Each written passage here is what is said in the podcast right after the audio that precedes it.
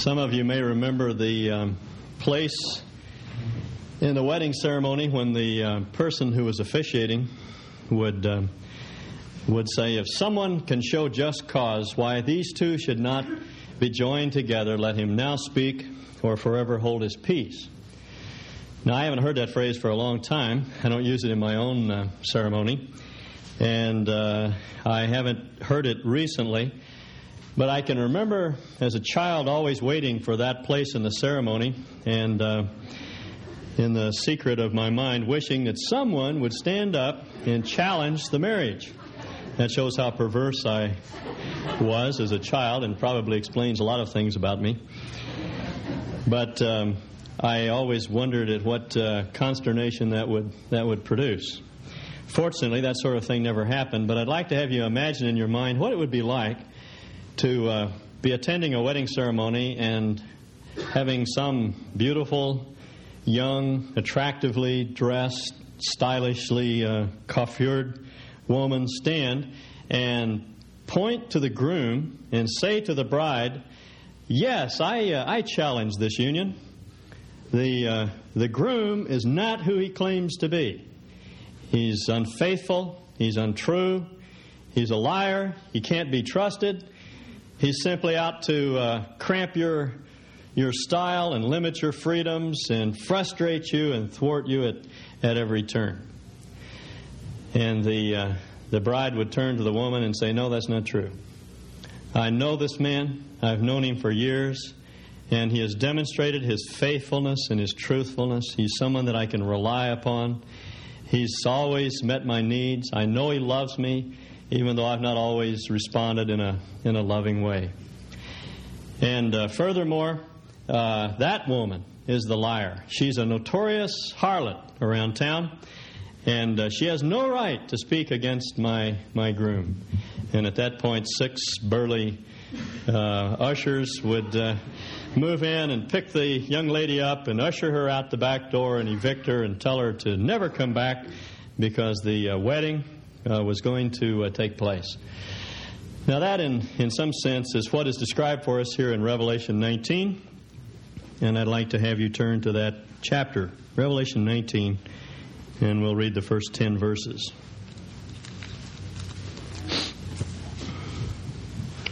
John writes, After these things I heard, as it were, a loud voice of a great multitude in heaven saying, Hallelujah!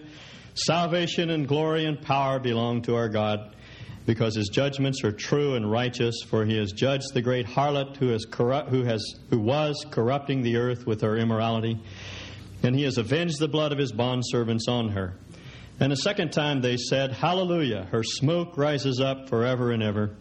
And the 24 elders and the four living creatures fell down and worshiped God who sits on the throne, saying, Amen, Hallelujah. And a voice came from the throne saying, Give praise to our God, all you bondservants, you who fear him, the small and the great.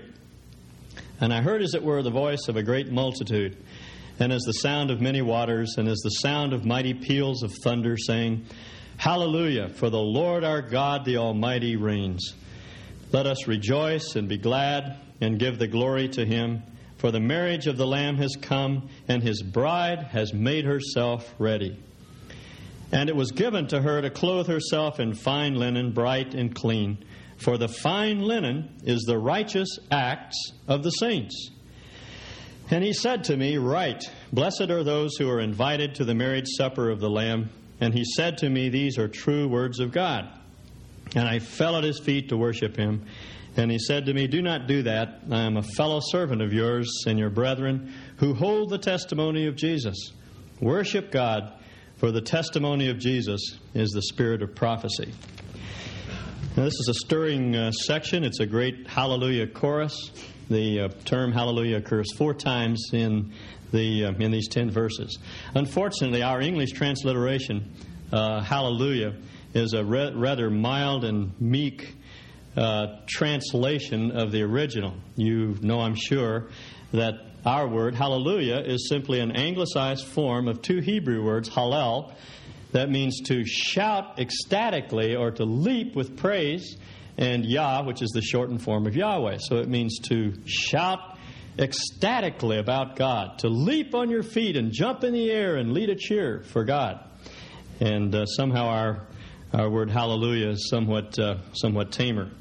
But the Hebrew word has that, has that idea.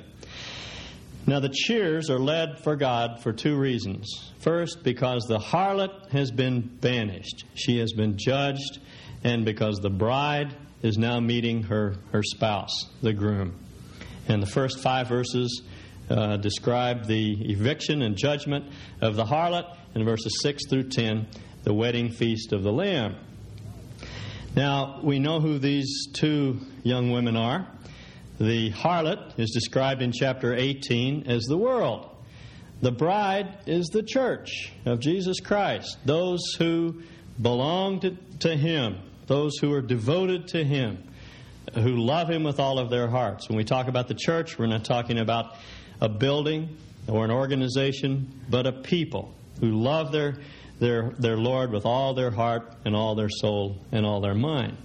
And He likewise is devoted to them.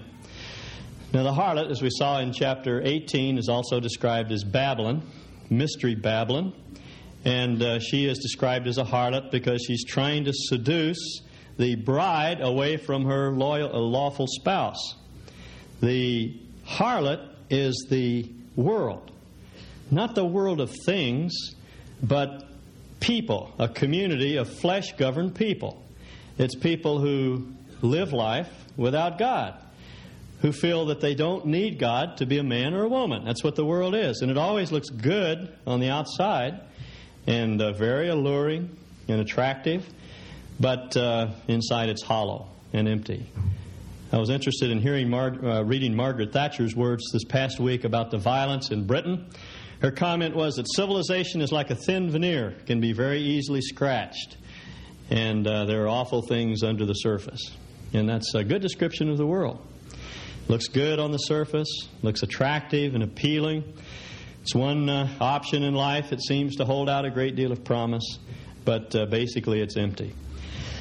C.S. Lewis, in his uh, delightful little children's novel, The Silver Chair, uh, describes uh, Prince uh, Rilian's seduction by the woman in green. He meets a, a, beautiful young lady dressed in green and falls head over heels in love with her and just uh, goes mad, as the whole world, uh, all of Narnia, is at this time. And Jill and Eustace, Eustace go to save her meet Aslan. Aslan tells them to remember the words of Aslan because the air gets thick in Narnia. And they forget. And sure enough, when Jill and Eustace go after Prince Rilian, they discover that they've forgotten the words of, of uh, Aslan, the lion, who is the image of the symbol of Christ in these children's books. And uh, when they meet uh, Prince Rilian, they discover that he is completely out of his mind, head over heels in love with this girl. And, but there are times when he goes completely mad. Uh, at least that's the perspective of the world around him. And they have to tie him in a chair during these times of madness to restrain him. But the children discover that in this hour of madness, he clearly perceives who the woman is. She is in reality the witch. The whole world thinks he's crazy. But because the children remember the words of Aslan at this crisis time, they know that he is in fact speaking the truth. Now that's the problem with the world. It always looks so good. It's a very attractive and appealing option in life. But it always leads to emptiness and meaninglessness and this existential death that we talked about last, uh, last week. And the problem is that we as Christians get caught up in it. We start believing it. And we think that uh, a bigger house or another car or nicer clothes or something is going to satisfy us and take away the ache in our heart. James has an interesting uh, analysis of worldliness in chapter 4. He raises the question what, uh, what causes conflict among you? Why do we have problems getting along as husbands and wives and, and labor and management and neighbors? Why can't we get along? on a small scale, a domestic scale, on a national scale, international scale? Why can't we live at peace with one another? That's a question that the United Nations has raised in their charter. They uh, state that The United Nations was established in order to find and eradicate the root causes of war. So that's a good question. What causes war? James says the thing that causes war is your passions that are running rampant in your soul. And the word for passions that he uses is simply the word for pleasure, the pursuit of pleasure. The pursuit of pleasure at all costs. Uh, it's our, it, the, the, the word hedonism, our word hedonism, comes from the Greek word that's translated pleasure. You know what a hedonist is? A hedonist is someone who believes that the highest principle of life is pleasure.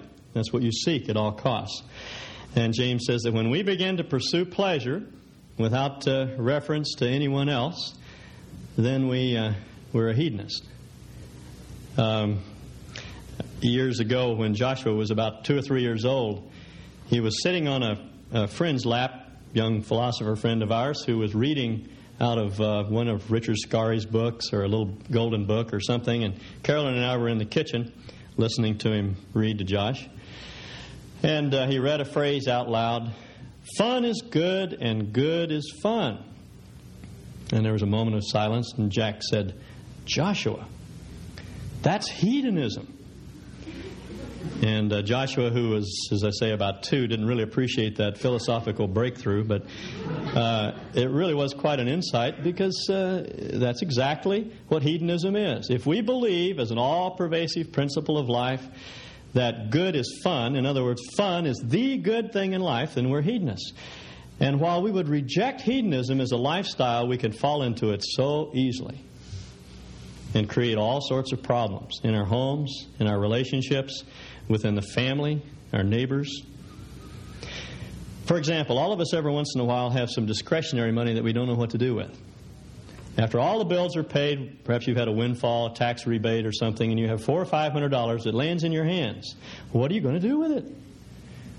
Well, Dad wants to buy a new shotgun. What's wrong with that? The old one is barrel's bent. Goes that way.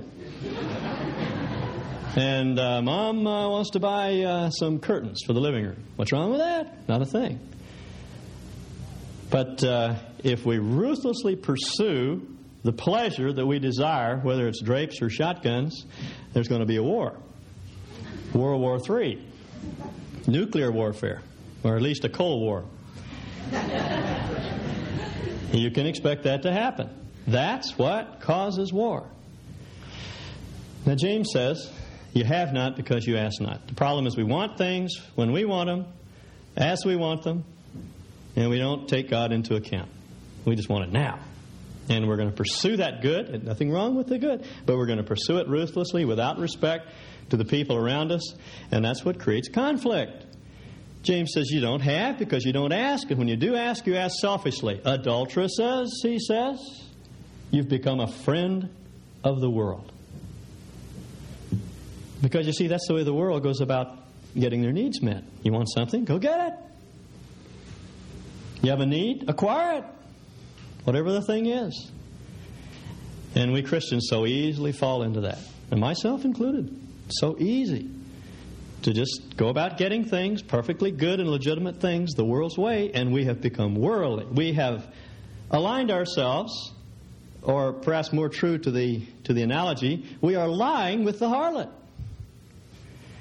and we've bought the lie, see. Now, the problem with that sort of activity is it leaves us empty. It always does. You get what you want, but then you don't want what you have. And it leaves us empty and vacuous, meaning the whole thing is meaningless. We don't want it any longer. And God wants to spare us from the hurt and the pain that comes from doing things the world's way. Uh, there was a book that was just reviewed this past week in Time magazine by Richard Layman called The Shadow Man, story of Dashiell Hammett. You remember Dashiell Hammett? He, you have to go way back for this one. Back in the 30s and the 40s, he was a detective. He wrote detective stories. As the uh, review put it, every other detective today is cloned from uh, Hammett's Thin Man series. He wrote The Thin Man back in 1937, uh, netted a million dollars from uh, the rights of that, uh, that book, and that's back when a million dollars was a lot of money. and he lived in the fast lane all of his life. And Layman uh, wrote his biography. And there was an excerpt in Time magazine, as there so often is, that I, I, want, I want to read to you. By 1947, he, that is Dashiell Hammett, had all but given up attempts to regenerate his writing career, and he complained to an acquaintance that most days he saw no reason to get up at all. Though he enjoyed solitude at other times, Hammett craved the sense of camaraderie that alcohol gives. Just after he returned to New York, he learned that a woman who had served in the USO on, uh, in the USO on Adak was living in Manhattan. That's where he had uh, served his uh, time in the military. He asked her out for dinner and night clubbing. They began the evening in Midtown and drank their way to Harlem. As Hammett got drunker, he became louder, ruder, and more talkative. Finally, at nearly five in the morning, his date had had enough. And she asked him to call her a cab so she could go home. When he refused, she hailed a cab herself. As she was entering the cab, Hammett begged her, Please don't leave me alone. And that's a good illustration of what happens when we, when we believe the lie. And the Lord wants to spare us. We all at times fall prey to the big lie that we can make it without God or we can make it apart from God's way. But the result is always leanness of, of soul. As the psalm puts it, God gives us our request, He lets us have our way, He loves us enough that He'll let us go the way of, of the world. But we always hurt. And God wants to spare us. And he promises that though we will struggle now, there is victory now, and there is an ultimate victory coming when once for all he will evict the harlot. And one of these days we won't have to struggle anymore. That's the time that he describes as the great wedding feast. The time when we gather around the table with the Lord and the marriage of the Lamb takes place. When I was a kid, I, always used to that used to puzzle me. I, I couldn't understand how the Lord could feed all those people. And I envisioned in my mind a table miles long. And uh, way off in the distance, where the you could hardly see anyone, were some of my friends. And I went, how, what fun will that be to sit at a table and you won't be able to talk with anyone except the people right around you. And the Lord will probably be way up at that end of the table, and I'll be way down at that end of the table. And I just couldn't understand how that could be any fun at all. But you see, John's not talking here about a literal table or a literal wedding feast. This is a symbol of the joy and the camaraderie and the fun and excitement of being together around a table. I don't know about you all, but I just love to eat. I'd rather eat than anything I know. And it's more fun to eat with someone that you love. Isn't that great? That's why the Lord said, Behold, I stand at the door and knock. If you hear my voice and open the door, I'll come in and eat with you. He knows what our hearts long for. And uh, that's the picture that, that is evoked by these symbols. Not a literal table set with silverware and, and uh, plates and glasses and food, but rather a, an idea of eternity, enjoying one another's presence and fellowshipping with, with one another and free from the wear and tear and strain of the pressure of the world and the flesh and the devil upon us. And that's coming. He meant it when he said he was coming back. And one of these days, he'll appear and we'll see him coming, and it will be just like our wedding day. Remember what that was like? And how you anticipated it? And thought about it? And uh, kept that in your mind, and how that uh, colored your perspective on things, and the way you thought, what you did, and then finally, that great day came that you'd look forward to for months and months. And you entered into a union with the person that, that you love. Now, that's what he's trying to, trying to describe. And when, when we read these promises sprinkled throughout the New Testament, it's probably appropriate to hum the wedding march to yourself or Paul Stookey's uh, wedding song or I'll be with you in apple blossom time, I'll be with you to change your name to mine or whatever, because that's, that's, what, that's what it's intending to, to symbolize. You see, that sort of feel for the thing. Now, as always, the bride is adorned beautifully. And uh, this, it's always important for the bride to look her best. Carolyn still keeps her wedding dress after 25 years. It's all moldy and and falling apart, and the flowers are brown, and it looks awful. But she still got it in a box there, and that's always what you look at when you when the bride comes down the down the aisle. You look at her wedding dress. And the interesting thing is that's the way she's described here, and that's the only way she's described. Nothing is said about her face or her figure. Nothing is said about her intelligence or her monetary worth. The only thing that's said about her is that her adornment is beautiful.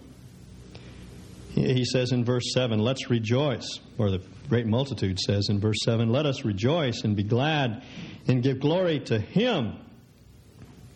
For the marriage of the Lamb has come, and His bride has made herself ready. And it was given to her to clothe herself in fine linen, bright and clean, for the fine linen is the righteous acts of the saints.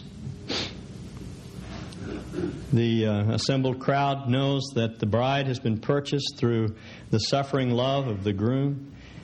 And uh, now he sees, the, the crowd sees the bride approaching.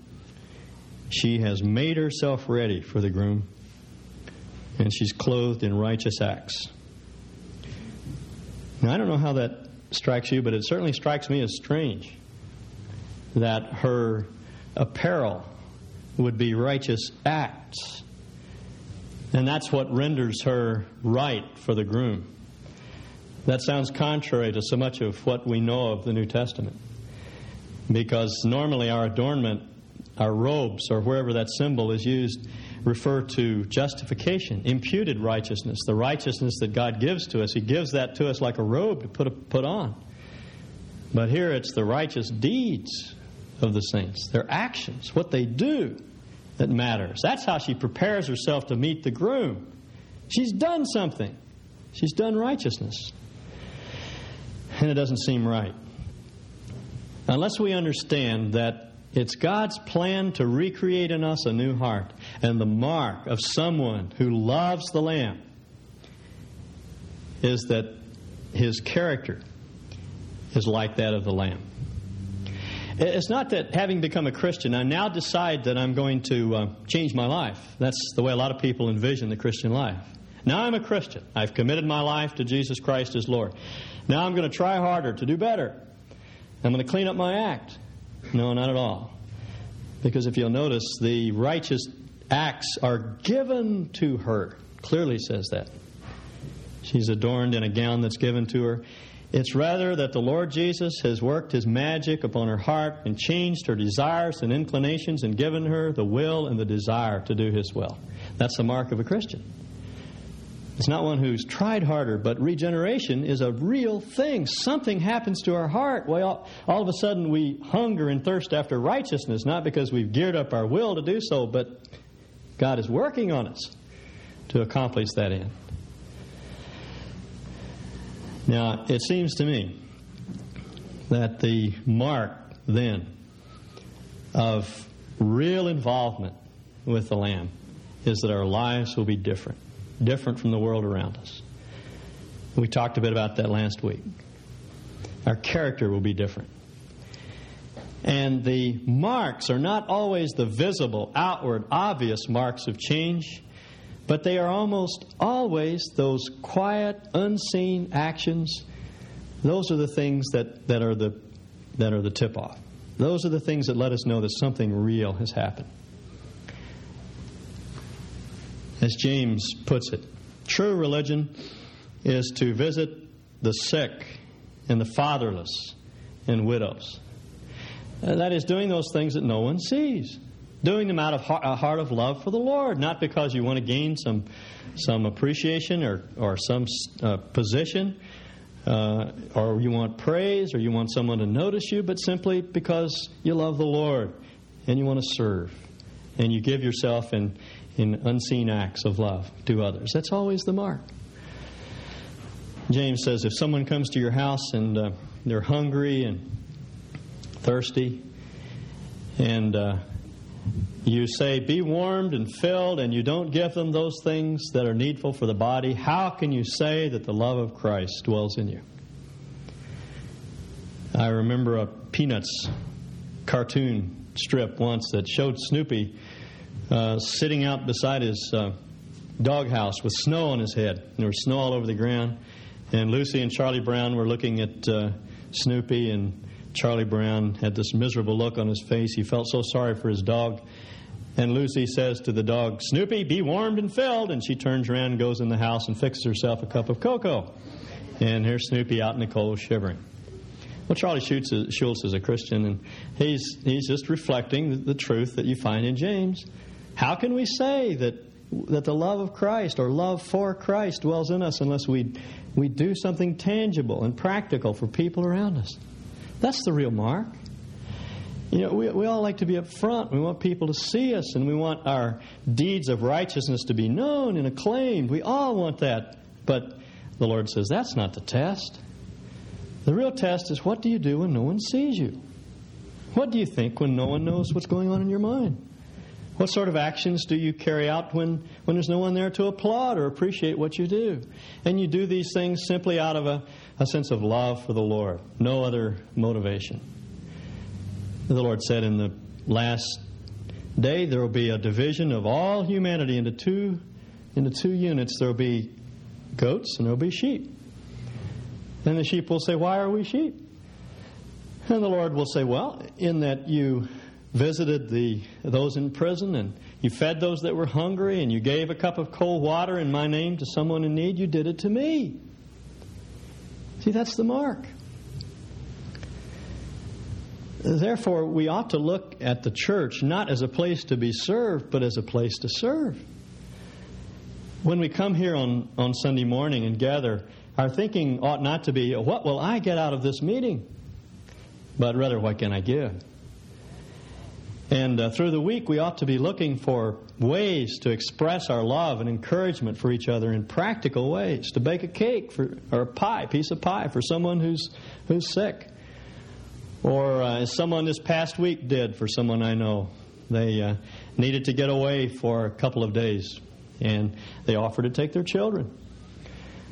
Or as one of our young men did for Steve, he's going to uh, India, as you know, for the month of September, and he volunteered to take care of his lawn so Holly wouldn't have to do that while Steve is gone. And it's those practical expressions of love that really demonstrate that we belong to the Lamb. Now, again, not one of us can, can do that sort of thing apart from the activity of God in us. Those things are simply the mark of a will that's submitted to Christ's Lordship and they're indications that He is, he is indeed at, work in us. But if we fully understand what it means to make Christ Lord, then we'll make ourselves available to Him to do these things through us. As John, as the Lord put it in, in John 15, if you abide in me and I in you, you'll produce much fruit. It's Him at work in us that will make the difference. Now, Again, this is a great paradox. And we can't explain how this works. To what extent do I work? Do I choose? Do I decide that I'm going to bake a pie or act in a loving way? We have to choose. We have to will to do it. But at the same time, it's God who's working in us, both to will and to do of His good pleasure. And one of the best illustrations I know of this principle is the story of Abraham. Abraham was told by God that he would be a blessing to the world. God said, uh, called Abraham out of Ur of the Chaldees, brought him over into uh, the, the land of promise, and he said, Abraham, I'm going to make your name great, I'm going to bless you, and I'm going to use you to, to bring blessing to the nations. Through you, the whole world will be blessed. And then God put Abraham to sleep and signed the contract. The, uh, the uh, action that the Lord takes in cutting the animals apart, passing between them is, is taken right out of ancient Near Eastern legal law. That's the way they ratified a contract. And uh, it would be like today going down to a stationer's and getting a standard form, filling it out, and having the Lord alone sign it. And then he handed it to Abraham. The point of it all was that the covenant, the promise to Abraham, was unconditional. God would do it. Abraham didn't even get the sign on the dotted line. God was the, was the only one who, who signed on the contract. He would do it. But uh, a bit later, the Lord uh, told Abraham to take his son Isaac to Mount Moriah and offer him up as a sacrifice. And Abraham, though he did not understand and did not want to do it because that was the son of promise, did it. He obeyed and he went to Mount Moriah and he was, he was willing to plunge that knife into his son's chest. One of the Dutch masters, uh, in portraying the scene, shows Abraham ready to, to kill his son, and the hand of the angel is reaching out of the sky above and clasped on his wrist, and, and Abraham's arm, the muscles in his arm, are knotted and strained because his, he was committed. He was going to put that son to death. And the angel is struggling with him to keep him from doing so.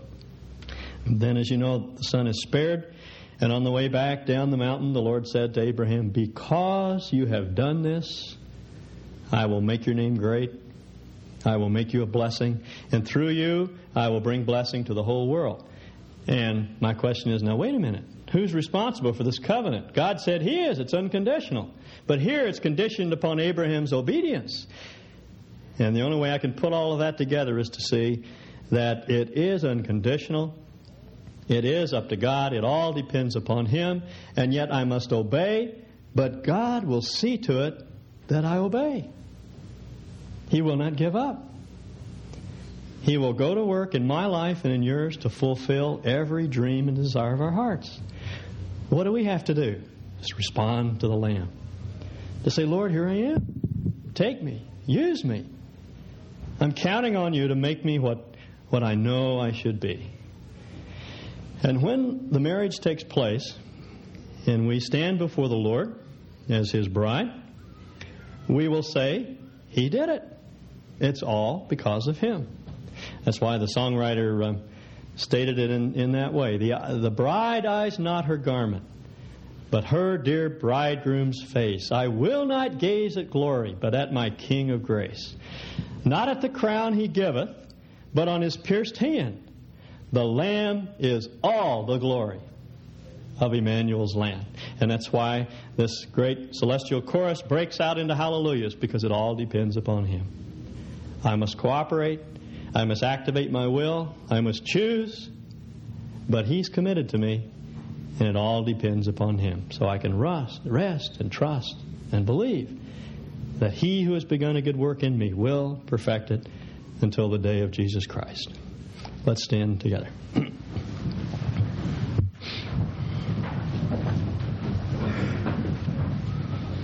Perhaps you've never made that commitment. You've never had or taken the opportunity to make Christ Lord in your life. He, um, he loves you, and He wants to be your, your groom, your husband. And uh, as Isaiah put it to Israel, Israel, he says, you're like a, a lonely woman longing after fulfillment and healing and help. And the Lord, he says, is your husband. The Lord wants to be that for you to fulfill you and satisfy you, give you what you long for that you're trying to find now from some other source. All you have to do is accept His uh, invitation. And He says, Behold, I stand at the door and knock. If anyone hears my voice and opens the door, I'll come in. And He'll come into your life and He'll eat and drink with you and satisfy you fully. You can do that as we pray together. Father, we thank you for coming into the world to love us and give yourself for us. And we, like this great heavenly crowd, can only offer up praise at the cost of your love for us. And we thank you for it. And we thank you for your life that's available to us now that makes everything else count, that makes life matter, that gives meaning and purpose substance and strength to our life. We want you to be our Lord, to rule and reign and, and, and give us what we know we need for life. And we thank you for all that you've done for us. In Jesus' name, amen.